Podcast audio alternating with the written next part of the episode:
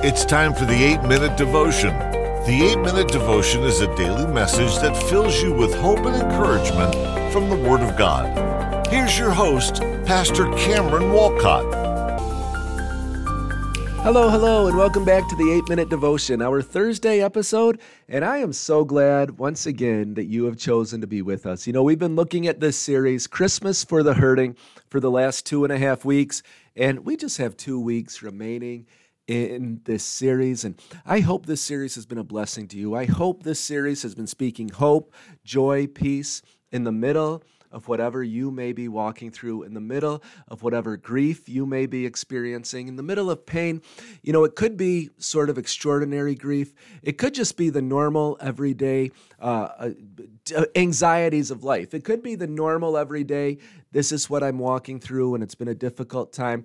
We all are going through different things in our lives. And I trust that this se- that this series, whether you're walking through terrible, terrible, unimaginable pain and loss, or the normal things of life, I trust that it has been a blessing to you. And today, my my message is called, quite simply, A New Hope. Today's message is called A New Hope. I mean, that's the name of the first of the Star Wars movies, but I'm not naming this after Star Wars, but yet, I'm talking today about a new hope, because when you go through great loss, when you go through great grief, so often you just feel hopeless. So often you think, can things ever get better? Can things ever turn around? And I want to encourage you today, friends, there is hope in Jesus. There is hope because Jesus stepped into our world. The very meaning of Christmas, the very thing we celebrate at Christmas, Jesus becoming a baby, the Messiah coming to save his people, that's the very source of hope. No matter what you're going through, no matter how hopeless your situation appears, there is new hope because of what Jesus did for us. Let's read the passage. We know this. Yesterday, we started in Luke two, verse ten. Today, I want to focus on eleven and twelve, but let's go back to verse ten. Luke two and verse ten. And the angel said to them, "Fear not, for behold, I bring you good news of great joy that will be for all the people." And now verse eleven and twelve. "For unto you is born this day in the city of David a Savior, who is Christ the Lord. And this will be a sign for you. You will find a baby wrapped in swaddling clothes and lying in a manger." Verse eleven and twelve, I just read. Unto you is born this day in the city of David a Savior, who is Christ the Lord. This will be your sign. You will find the baby wrapped in swaddling clothes, lying in a manger. You see, the baby had been born. The angel spoke to the shepherds, "You will see the baby. You will see the child. You will see the Messiah. He has been born. He has come. The mighty God, the creator of the universe, is wrapped in swaddling clothes. He has come. The baby is born." You may not feel it.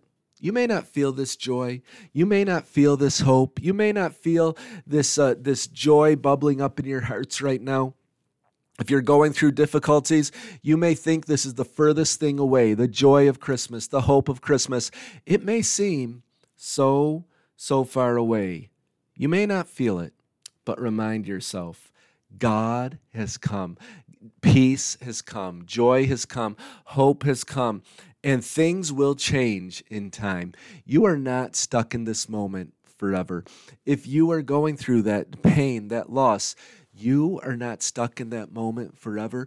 You do not have to be defined by this loss. You do not have to be defined by this thing that you have gone through. You know, for uh, for Dilia and I, as we lost Caleb uh, so unexpectedly, uh, we've asked the Lord, "God, give us hope. Fill our hearts with hope." And, you know, as much as we want to bless others through the grief that we've walked through, as much as we want to bless others uh, through, um, you know, through walking through this, uh, through this, and uh, we want to use what happened, the bad thing that happened to us, to to bless others and help other people, we also don't want to just be defined by our loss. And we made a decision.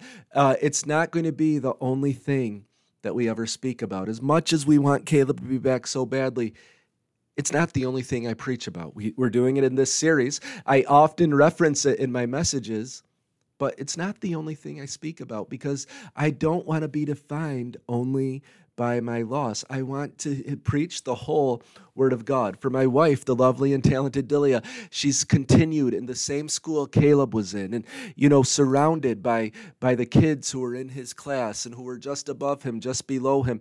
She easily could have said, I can't continue teaching. I can't continue in this school. I'm reminded too often by, by Caleb's loss. But she decided to transcend that, to transcend being stuck in that moment. And by God's grace, she actually was a teacher when, when Caleb was lost. Today, she's the principal, and she's blessing, uh, she's blessing hundreds of children with the gospel. She's blessing hundreds of children with a good education. She's blessing hundreds of children with the hope we have in Jesus. And yes, she talks about Caleb from time to time, especially to those who knew him, those in his class, those who played sports with him. She talks about him, and she encourages them, you know, to live in an excellent way, to live like Caleb lived. She does encourage them, but that's not the only thing that she's stuck in. And, you know, sometimes I see people who lose someone, and uh, a loved one, and it's a shocking thing. And of course, I, I empathize with them. I sympathize completely. I know what it's like. But sometimes I see them get stuck only in that moment, and they can't move on at all.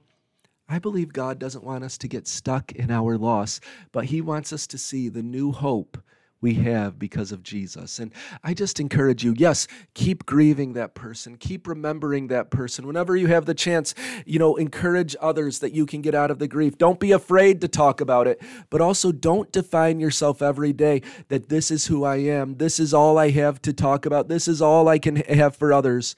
No, there is a new hope in Jesus. Your life can continue.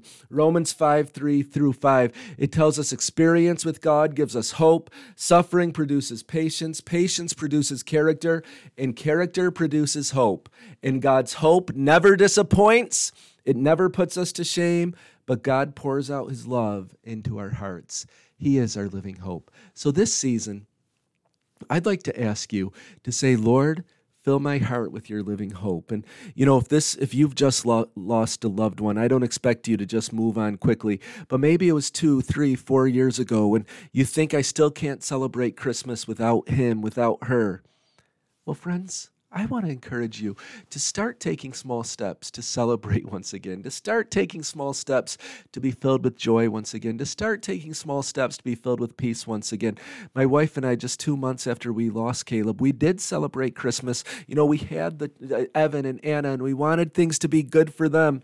That helped us, but whatever helps you, say, Lord, help me not to just be stuck in my grief, because I know, as a believer in Jesus, whatever I'm going through, the pain will be repaid a million times over in joy.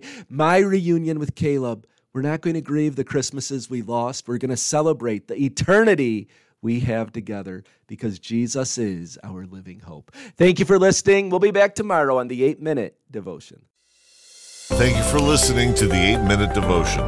Please subscribe, rate, and review the podcast wherever you listen to or watch it, and email us at the eight-minute devotion at gmail dot com with any questions or comments.